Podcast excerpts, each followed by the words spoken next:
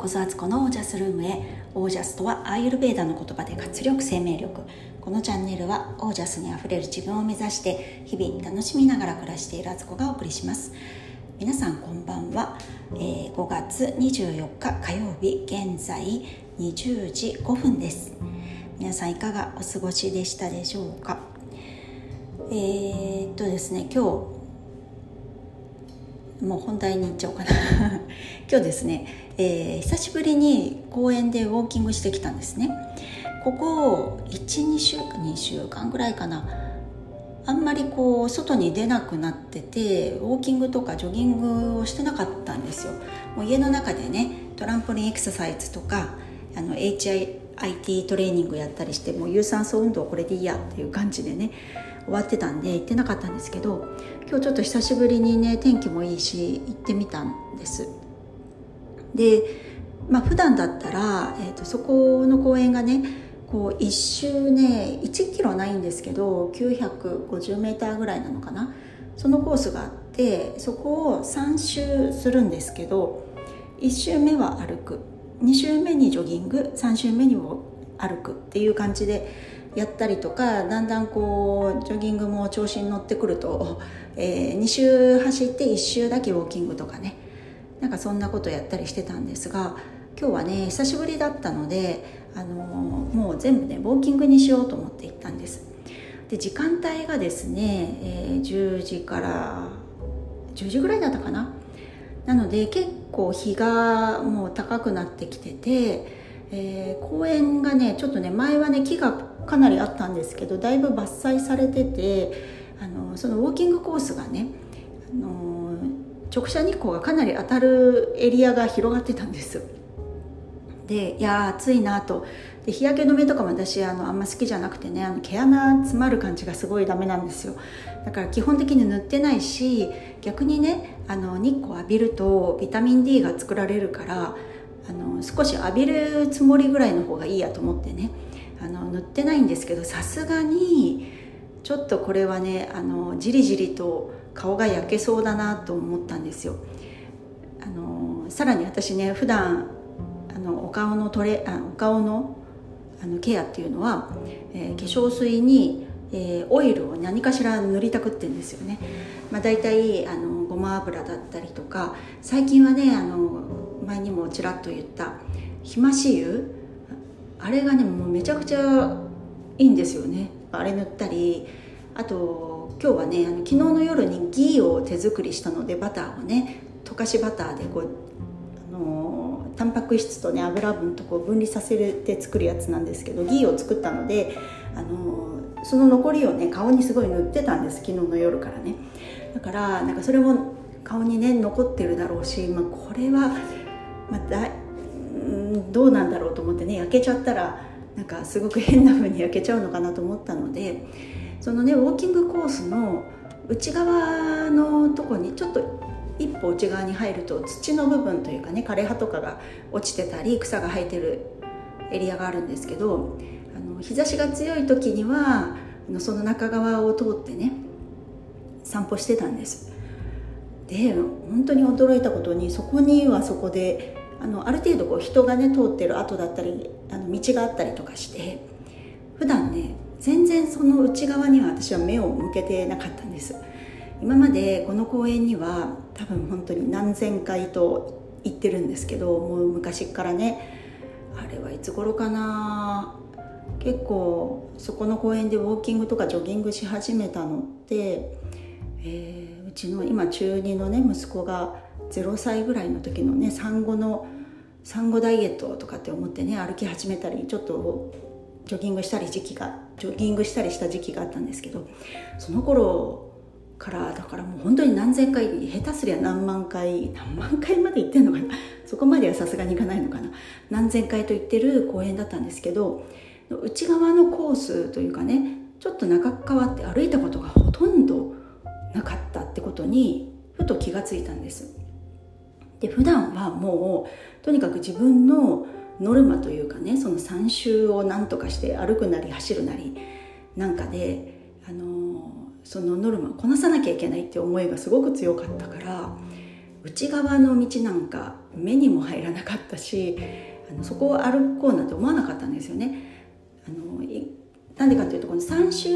歩くとトータルで、えーまあ、約3キロ3キロもいかないのかな、まあ、2.5キロぐらいはウォーキングしたことになるからなんかその記録をあの短くしたくなくて内側に入っちゃうとやっぱ多少ねそれって削られるから。だからもうとにかくそのアスファルトでできたウォーキングコースをねもうひたすらそこにしか私はいなかったんですよその公園に行ってね、まあ、時々中のねお気に入りの木があるのでそこに行ったりするぐらいであんまりこう中川を歩い歩こうなんていう発想がなかったんです。だけど今日そこをね歩いてみたらなんかえめちゃくちゃいいじゃんと思ったんですよ。こんなちょっとした数メートルの違いなんですけど自然感が全然違ったですよね。あのもちろんこう踏みしめる大地が本当の土の上を歩くので足に感じる感触だったりとか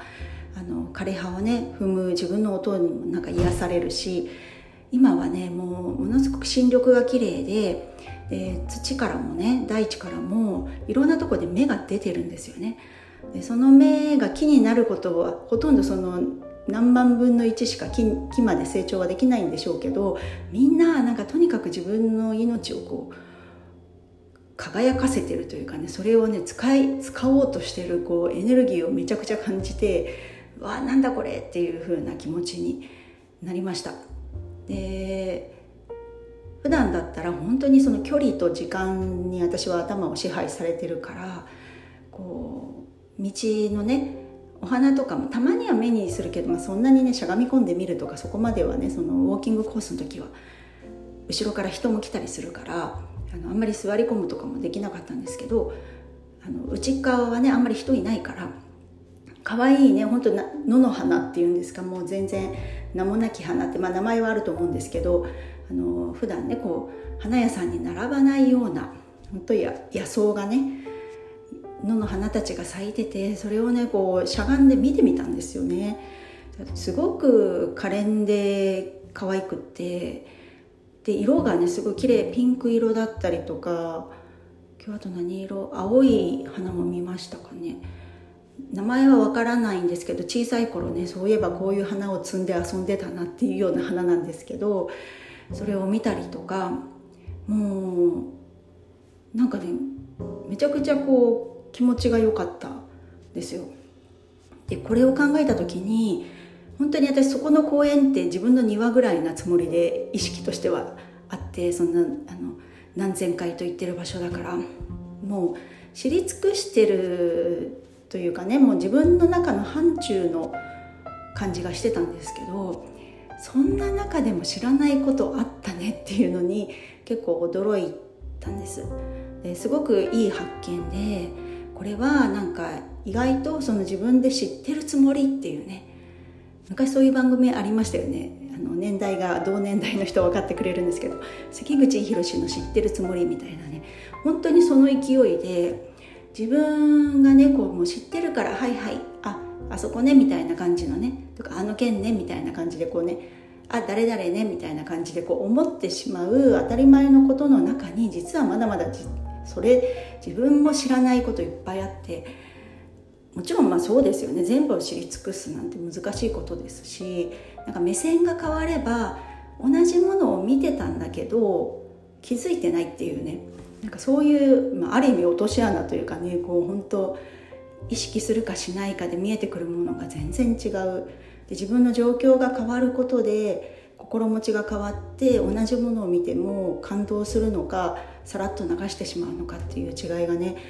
これは出てくるなと思って あのまたなんか新たなねこう楽しいウォーキングコースを見つけちゃったっていう感じですごくあの嬉しく思いました。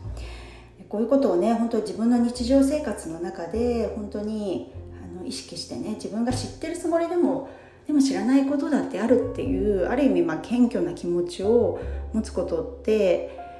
大事だなと思ったんですよね。で東大元暮らしというか私にも素敵なそういう自然のウォーキングコースがあったんだっていうのに嬉しくなりました。最近ね聞いていた、えーと、スタンド FM のねパーソナリティの方でねその方は自分のマンションの裏が山なんですって。だから週1回かな結構本格的なトレッキングコースみたいな、うん、東京で行ったら関東だったら多分あの高尾山的な感じだと思うんですけどもっとでもな、うん。まあ、でも高尾山もねすごいいろんな登山コースあってものすごい大自然の中行くのもありますよね。多分だからその大自然行くような感じの山道だと思うんですけど聞いてる感じだと。そこにね週1回か週何回かあのトレッキング仲間っていうかこうウォーキング仲間と一緒に、まあ、その時間になると集まって山登って23時間して降りてくるっていうのをね健康のためにやってますみたいなのを聞いていてあいいなーってなんかそういう自然のそばに住むのってやっいいよなって今私はそんな自然自然まあ東京ではないですけど千葉ですけどあの自然って言ってもやっぱりねかなり東京に近い千葉なので普通の住宅街なんですよ。そういう場所がないなと思ってねそういうとこを求めるんだったらもう老後に引っ越しとかねした時に近場にそういうねなんかいい自然のウォーキングコースがあるとことかを探すしかないなって、まあ、それまでは我慢だななんて思ってたら実はもう自分の中にあったものだった自分の中って言ったらねおこがましいですけどそのね知ってた公園も行きつけの公園にねそれがあったんだっていうのに気づけて本当に目線をどこに置くかで見えてくるもの違うし自分はやっぱりもう与えられてたんだっていうことに気がつけてすごくなんか収穫のあるというかねとても本当にあの新たな発見をした良いウォーキングをね今日してきたんです。そしたらなんかすごい元気になっちゃってもうなんか人ってそういうのからそういうね大地からとか自然からってやっぱりパワーもらっててそれはオージャスの一つだと思うんですよね。自然のオージャスの中にいたことで自分のオージャス自分にはそういう自然のね空気だったりとか感触みたいなものから何かをね与えてもらってると思うしでそのことで自分のオージャスもまた共振して自分の中でまた何かこう動き出すものがあるっていう感じがねすごく良かったです。なので今日はねそれからえーと、シーツをねあの全部洗濯してであのベランダに干したいとこなんですけどもう干す場所がないんですよ。そのうちその一気にね例えば布団の掛け布団のシーツを洗いますっていうと5枚洗うことになって5枚もね広げてあの干す場所がない普段の洗濯物も干してある中でねもうその余裕はありませんって感じでシーツを洗うのがすごくいつも億劫だったんですけど全部とりあえず洗ってそれを一気にあのコインランドリーに持っていきましてね。でコインランドリーだと大型のねほんと干拓みたいのがあるからえっとねシーツ5枚掛け布団のシーツ5枚とあと布団の敷布団のカバーも2枚持ってって大型のね乾燥機で300円で21分だったかな、まあ、約20分やって乾いたんですよ。でこのやり方もいいなと思ってね価値で一つ悩みだったのがその大物の洗濯物をしたいけど干す場所とかそういう労力考えるといつもねもうもういいやと思ってやらなかった見送りにしてた家事がねそういうのもガンガンとできたっていうのでねなんかとってもいい日でした。はい。ということで皆さんもねあの自分のすぐそばに気づいていないだけでも与えられてるものがあるっていうねその豊かさがあるかもしれませんよ。私もね日々ねそういうのをね探していきたいなってそういう目線で見るとそういうものって多分見えてくるし普段ねないないないないって思ってるとないしかないんですよね。だからねそういうあの自分にはあるっていう視点を持つってすごく大事。まあでも思いがけずだったんですけどたまたまね日焼けが嫌だって言ってね あの内側歩いただけだったんですけどそれだけのことだったんですですけど、まあ、そういうねちょっとしたきっかけで何か自分の目線が変わる変わってそうなった時にあそこに気づいてそこに単純に喜んでそれを素直に喜んででなんかそうすると自然となんか感謝っていうかあ自然の中に私は生かされてるなみたいな感じとかね。なんかそんな気持ちになれたのでなんかこう目線何を目線に置くかってすごく大事だなと思った今日でした、えー、明日からの自分自身にね言ってるんですけど本当にそういう目線で自分の生活見ていこうって思います。はい、えー、それでえっ、ー、とそういう新しいプロジェクトなんですけど、えー、それはですね多分明日明日リリースします。もうねほんとごめんなさいね。明日やる詐欺みたいな感じになっちゃって。あの今日はねちょっとあの今までねあの一緒にファスティングやってたメンバーに先にちょっと案内を送っていたので、えー、今日がそういうタイミングになって明日あの公式 LINE の方にね登録してる方にはお知らせしようと思っていますのでなんか興味あるなと思う人は公式 LINE に登録してもらえたらと思いますしあのはいそんな感じでよろしくお願いします。なんかそのプログラムもすごく楽しいものになりそうでワクワクとしております。では今日はこの辺で皆さんの暮らしは自ら光り輝いてオージャスにあふれたものです。オージャス野の花の可憐さに癒されました。